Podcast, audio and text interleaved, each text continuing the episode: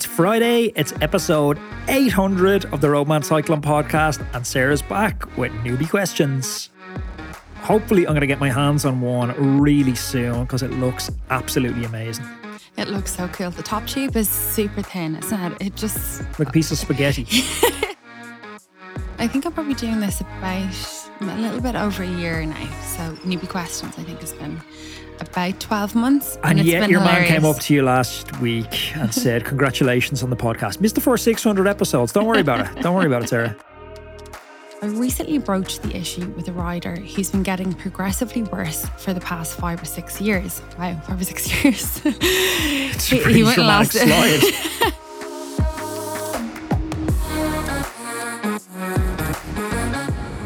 Sarah, welcome back. An anniversary episode, number 800, closing in on 1000.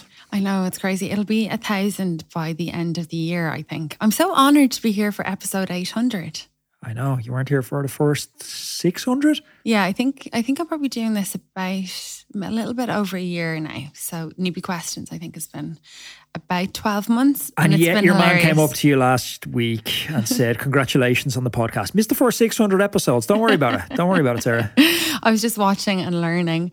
But yeah, newbie questions has been an absolute blast. It's been so much fun. And I know that you interviewed one of the I think it's for the founder series, the CEO of Quoc Shoes. Quoc Pham, the founder of Quoc Shoes, Quoc Pham. And what did he have to say about newbie questions? he said he enjoys it. He said it was his favourite one and it was the only one he listened to. Quoc, we have to get you listening to my Saturday podcast. Everybody get on board with that. Rift, we have big news. We do. We are in, it's blustery outside. It's cold. It's rainy. It's dark.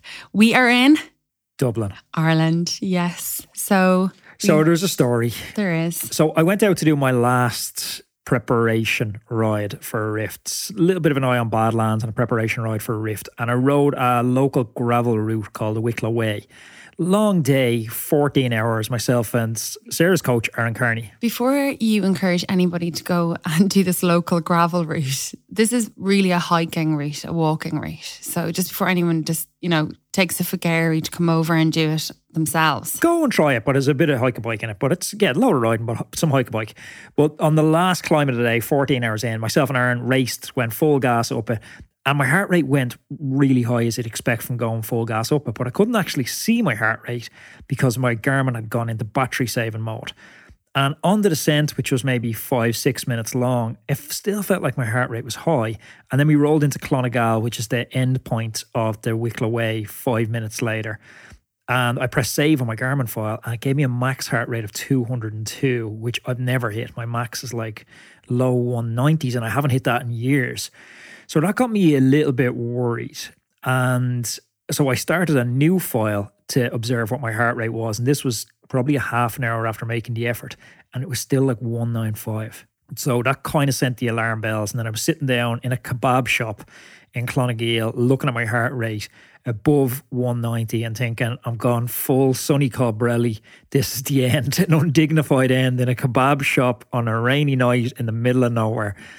Now, thankfully, I since got a cardiac screen yesterday and all is good. I just have a viral infection, and that coupled with the dehydration from the day gave those bizarre heart rates. But the bad news is I'm going to miss Rift because I can't do anything intense for the next 10 days. Therefore, I'm missing Rift as well. Well, I did volunteer to go and do bottles for you. Yeah, no, I just thought, look, I'm hardly going to abandon you in your hour of need when you're not well and just be like, okay, sayonara, I'm off to Iceland. Well, I went. Take care of yourself. I was afraid that we would get over there and something more serious would raise its head and we'd be in a different country. So my Rift plans that I've trained for for the last 22 weeks are scrapped. But what I will say is that yeah, I'm disappointed about it. But the last 22 weeks, being coached with Aaron and sticking to a plan, I know it's such a cliche, but it's been an amazing journey. I've learned so much. I've learned so much about gravel biking. My bike handling skills have gone up. I now know how to use a plug. I can fix a chain Ride link. down steps. I can ride down steps. Sometimes. I'm able to really enjoy going out with the Saturday group because my fitness level is so much higher. So I'm taking all the positives from the last 22 weeks and look, Rift will be there next week, and there's loads of other. Well, we'll be here adventures next week. or there next year, and there'll be loads of other adventures that we could go on. So there you go. Let's move along. Tour de France. We were all a little bit heartbroken when I know me and Sarah were anyway when we seen the graphic coming up on the Eurosports coverage of the Tour de France when it was a communication between Pogacar and his team car. And it was an instruction for Pogacar to tell the guys to race up ahead and go on. And he said, I'm gone. I'm dead. Oh, it's just iconic. I think that's gonna that's gonna be the image of the Tour de France for me. Is just you, you could tell he was wrecked. Usually he has his glasses on. He didn't yesterday. You could see it written. You could look into those soulful eyes and just see that he had nothing left. And Vingegaard, oh, he struck while the iron was hot, didn't he? He he did not take his foot off the gas at all, and off he went. Away he went. That's cycling. Someone's down, you stand on their throat. And th- another thing that's been we've seen a lot over this Tour de France is issues with motorbikes and fans. I don't know if we forget from the previous year. This year it seems to th- there seems to have been a lot more issues than usual with the motor racing guys getting in the way, and of course fans doing dumbass things. Uh, what's the guy Bilbao? What's his first name? Anthony. Pello Bilbao. He took a swing at a fella yesterday. There was a guy on the climb. He was way out onto the road, totally encroaching on a space while nobody else was.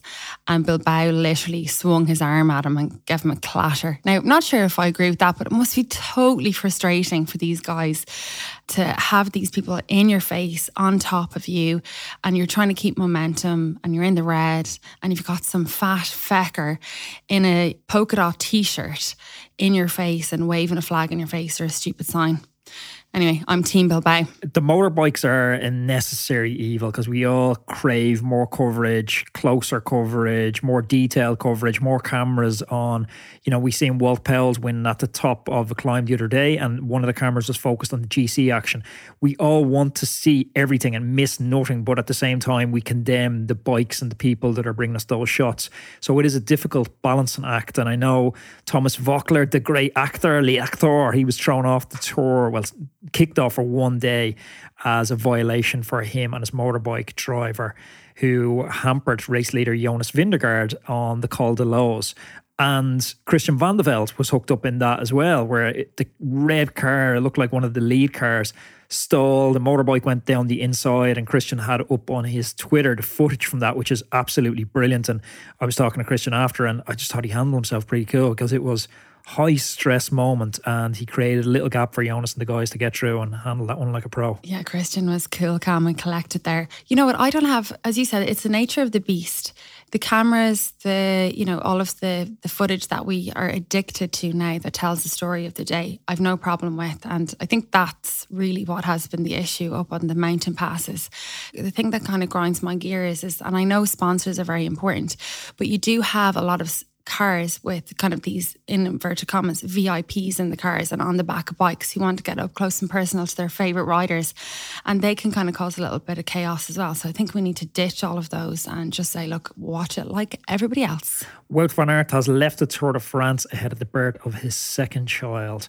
He said, on one hand, it feels strange, but on the other, it's not a dilemma. It's an easy decision. I always knew I'd go home. My wife indicated she needed me, and that time has come. That's what he told the lads at the team dinner last night. The Tour de France is signed, sealed, and just about to be delivered. Jonas is the Tour de France champion elect this year. There's almost nothing can happen that's going to dethrone Jonas. So I think it's safe enough to leave the Tour de France for Wout now as he's no longer needed. And I'm sure he got the blessing off Jonas. Yeah, they said that. He said that the team was 100% behind his decision. And this is no news to any of the team. I mean, Jumbo knew that this potentially would happen, but of course, it's a little bit easier, isn't it, now that Jonas has it? Do you think Pogacar has a stage win in him before the end of the tour? Absolutely or not. what? Okay. Oh, he's on his hands and knees. Back to I'm done, I'm dead, gone, go without me. No, no, no chance.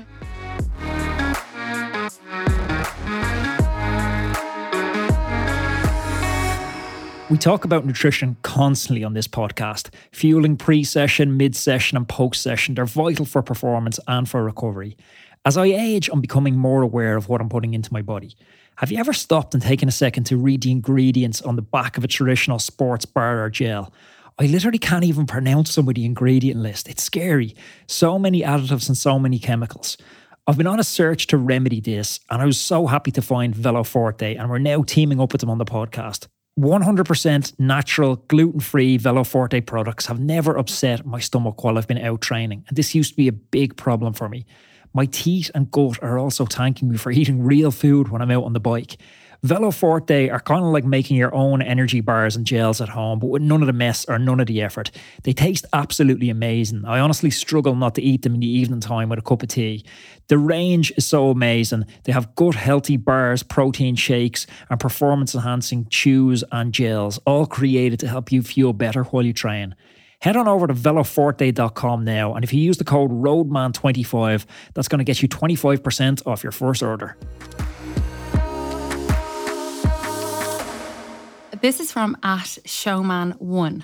Anthony, I'm new to watching cycling. The tour has been great, but a bit confusing. I think I'm getting the hang of it though. Can you explain why everyone is saying that Pogacar needs focus in order to win the Tour de France next time? And what has he done wrong in the last few months that everyone is criticising him for? Also, I've heard the term new age tactics being bandied about.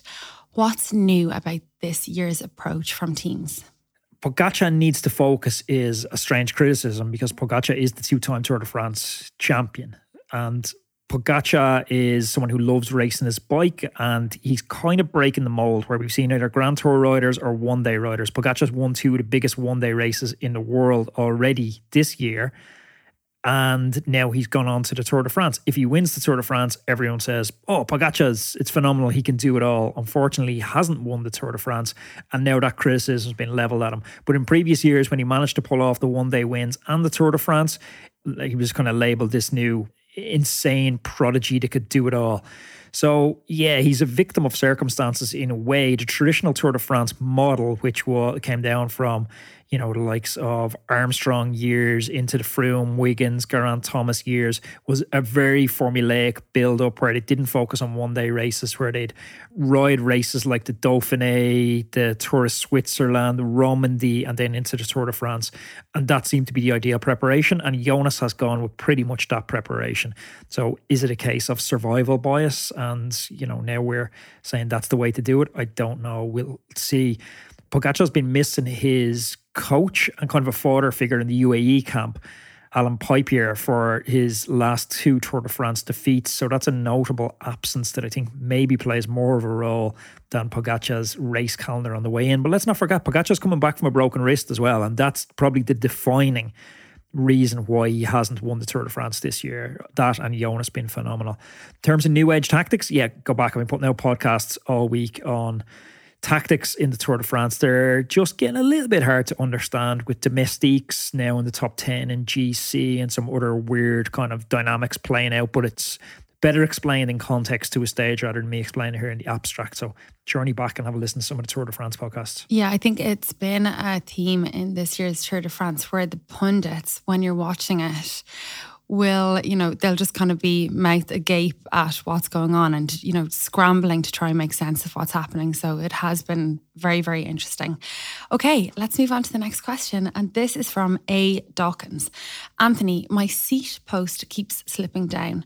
I'm afraid to over tighten it in case I damage the carbon. Any advice? I usually have to stop every hour or so to adjust it. It's driving me around the bend yeah, you can get a non-slip compound that goes on your carbon seat post. That should do the trick. If that doesn't do the trick, depending on the type of seat post clamp you have, make sure you take the seat post clamp out and that's well greased as well. And the combination of those two should do it.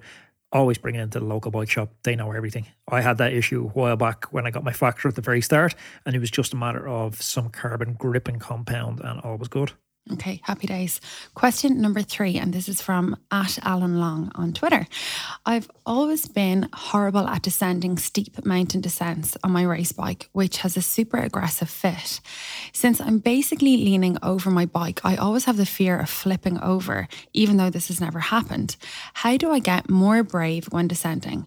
Also, can you explain counter steering?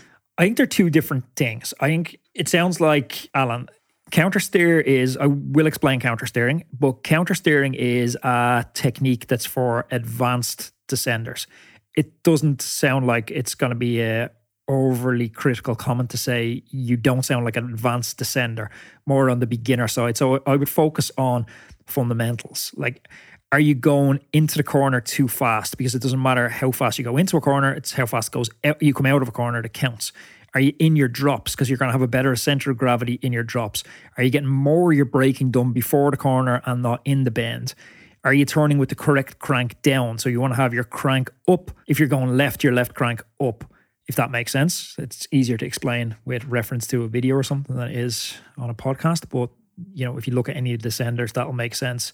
Look where you want to go, not where you don't want to go, is another big one that I taught you, Sarah, early. And your descendant's actually quite good, Sarah, even though you're not brilliant at going around corners. Yeah, I think, in fact, when I started cycling, um, you and I were in Girona a few years ago, I was descending like a woman possessed. I had was just going for it. I was actually what and we always tell people to do here is do what the good lads do. And i was trying to take the same lines that anthony was doing and breaking when he did. And since i've had a couple of crashes and gotten a little bit more nervous on the bike because i've seen how badly it can go quite quickly. When we were in mallorca last uh, a couple of months ago anthony it took me a few days to get into the descending kind of gig didn't it? I was a little bit a little bit more apprehensive and taking it a little bit slowly. I kind of shook that as the days went on because obviously I was getting so much practice. Watching the good lads for me is probably the best thing that you can do. That is the best advice. And that doesn't need to be in person. That could be in video. Watch them in the Tour de France where they're distributing their weight through a corner, how they're leaning. You know, there's not much lean going on in bikes. Like your fear that the bike will flip over. Like you largely keep it pretty straight with a small little bit of lean. You know, you're not looking at the crazy Pidcock descent and your average Geo World Tour rider. Not a whole lot of lean going on there. So you're not likely to flip a bike over. Now, to just talk about the counter steer, it's not suitable for you, Alan, but maybe someone else wants to play around on descent with counter steer. It's, if you go into a corner on descent, when you want to turn left, Instead of initially turning the handlebars left, apply light pressure or push to the right handlebar, the opposite direction than you intend to turn.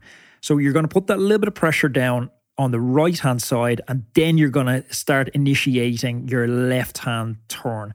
So it's as you're approaching the turn, just a little bit of pressure to the opposing side that you want to make the turn creates a little bit more angle, and then you make the turn. But it is a advanced technique and oh, honestly of a little bit of limited use. Focus on the fundamentals. Focus on the 80 to 90% good technique and practices that are going to elicit you all the benefit rather than putting all your attention onto one tiny part of the zen and that's actually not that beneficial. Before we move on from this question, Anthony, the other things that you can do to make yourself more comfortable when you're descending is make sure that your bike is in really, really good working order and you're confident that the, you know your chain is kept clean, your tires, your wheels are good pressure, etc. Okay, question number four, and this is from Adam Giddens. How do you deal with the persistently dangerous and clueless rider in a club? I recently broached the issue with a rider who's been getting progressively worse for the past five or six years. Wow, five or six years. He, he went last. he undercuts in corners. He crowds people on pothole sections, forcing them into holes, and he chops people up, causing havoc in his wake. When I said it to him, it didn't go well. Yeah, like I don't know, Sarah. It's like a. What do you think on this? It's it's a club dynamic, and it's who no one likes taking criticism from a peer. Definitely, nobody likes taking criticism from somebody that they perceive is below them in the pecking order. So it's maybe not the substance of what you're saying it's wrong, it's who it's coming from. Maybe it's more appropriate to use a military analogy of chain of command. If you have an issue with the rider in the club, say it to the senior rider in the club or say it to the manager, the coach, or whoever the you know group leader is, and have them have a quiet word rather than going directly in a confrontational way to the rider in question. Yeah, I agree. It's kind of a tough one. And I always reference that our Roadman Cycling Group is run almost by a dictator. So Anthony has the final say, and you know, if you're doing something dangerous, he'll call you out on it, and that's not in front of everybody else every time. Yeah, I mean, you don't really want to sit down over the coffee break and have an intervention, but the person in charge, the lead rider, the person of responsibility, needs to sit down with this person and say to them that they won't be welcome on the group ride anymore unless they become more aware, self aware of their behaviour. And maybe their awareness is just absolutely terrible. Yeah, is that not a little bit harsh and they're not going to be welcome on the club spin anymore? Yeah, if somebody is undercutting in corners, crowding people on pothole sections, as a newbie newbie rider, and if you want to get new people into the sport, someone crowds me on pothole sections, I'm now, after a good few years, only becoming comfortable in, you know, owning my space. And if someone's trying to push me off a wheel in front or someone's trying to push me into, you know, grassy verge or taking up too much space, I'm I'm comfortable kind of going back against them. But yeah, it's very unsettling and nerve wracking. But the problem is for this guy, he is a newbie. You know, I know he's saying he's five, six years here, but I don't think the amount of time you've been out on the ride defines your newbie status or not. He has all the habits and behavioral stuff of a newbie. He undercuts corners. A different way to say he undercuts corners, he doesn't know how to go around corners. He takes the wrong line through corners. So this is a newbie we're talking about. So I, I don't know if the real harsh treatment of somebody who doesn't know what they're doing to force them out of the club. I think it's more a, you know, can you put them into a beginner? Or can you take them out one on one and just say to them, look, your skills aren't absolutely amazing. Let's go for a ride together and we can go through some pointers and stuff that you can practice. Adam, send me in his name and I'll just read his name out. send him the episode. Hit me up next one. Okay, next one is a cycling etiquette query.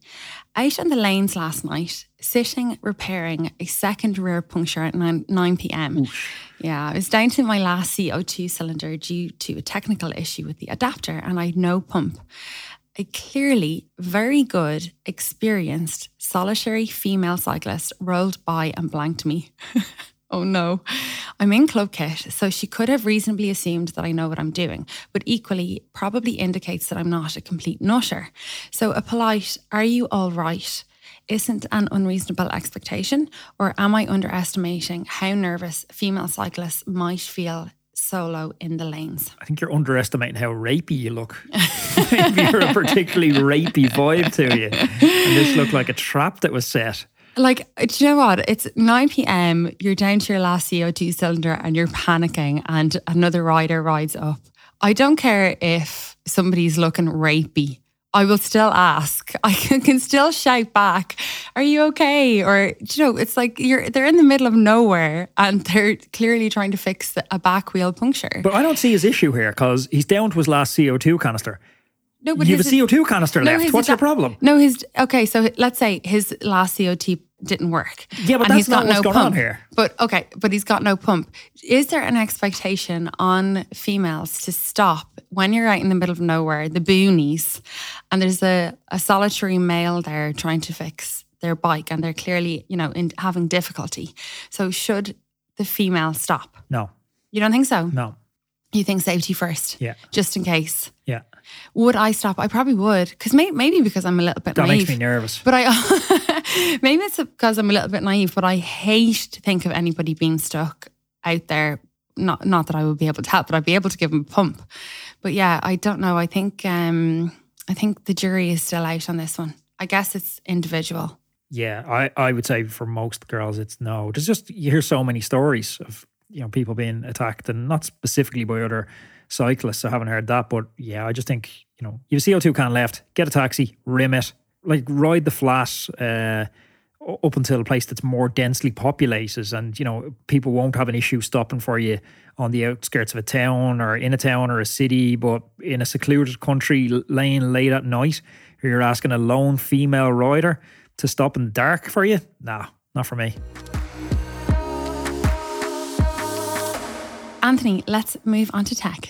Tech. So Factor, everyone knows I've been rocking a Factor Ostro VAM on the road this year and the Ostro Gravel on the gravel, but they have a new Factor O2 VAM that's been released at the Tour de France. The Israel Premier Tech riders are using this new aero climbing bike. Now I know what you're going to come back at me and say, "Hell, like, is it either aero or it's climbing?" That's an oxymoron. But they've actually tried to do both. It's a super light bike, 6.4 kilograms out of the box for the 54 size frame with Di2 on it. But normally, when you have a bike that light, the priority has to be just on the weight of the bike but they've had this in the wind tunnel at wind angles from zero to five degrees. That's kind of a calm day or a moderate headwind or crosswind.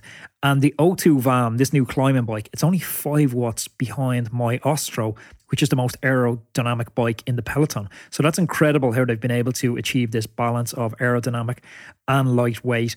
And they've done it through these tube shapes that are totally unique and they've been optimized by supercomputers so much so that they had to revamp their manufacturing process and build an entirely new factory to get this bike out into production. Hopefully, I'm going to get my hands on one really soon because it looks absolutely amazing. It looks so cool. The top tube is super thin, isn't it? It just like a piece of spaghetti. it's like a piece of. It's really cool. Six point four kilograms. That's I don't know. I'd feel nervous sitting on that. Like the whole thing was just going to crumple under my weight. well, man, thank you for tuning in. Sarah is going to be back again tomorrow. The Tour de France Femme avec Zwift is kicking off very, very soon. So Sarah is going to be coming with a daily podcast on that, and I am excited. Romain, right safe. Chat soon. Thank you for listening to today's podcast. Have you ever wondered how good you could actually be? Each of us has a unique set of circumstances with work, family, and social obligations, but we still want to fulfill our potential in cycling. Okay, okay, maybe you won't ever win the Tour de France, but for most of us, this is what cycling is about. So let us build you the perfect training plan around your lifestyle that's totally unique to you and will help you finally realize your cycling dreams. So, whether you're just getting started on the bike or if you're a more seasoned cyclist, we have a suitable coach for you. So, why not schedule a call with us and we can have a chat about how we can help you go further than you ever dreamed of in your cycling and fitness goals? Go to roadmancycling.com forward slash contact or pop me an email directly to sarah at roadmancycling.com.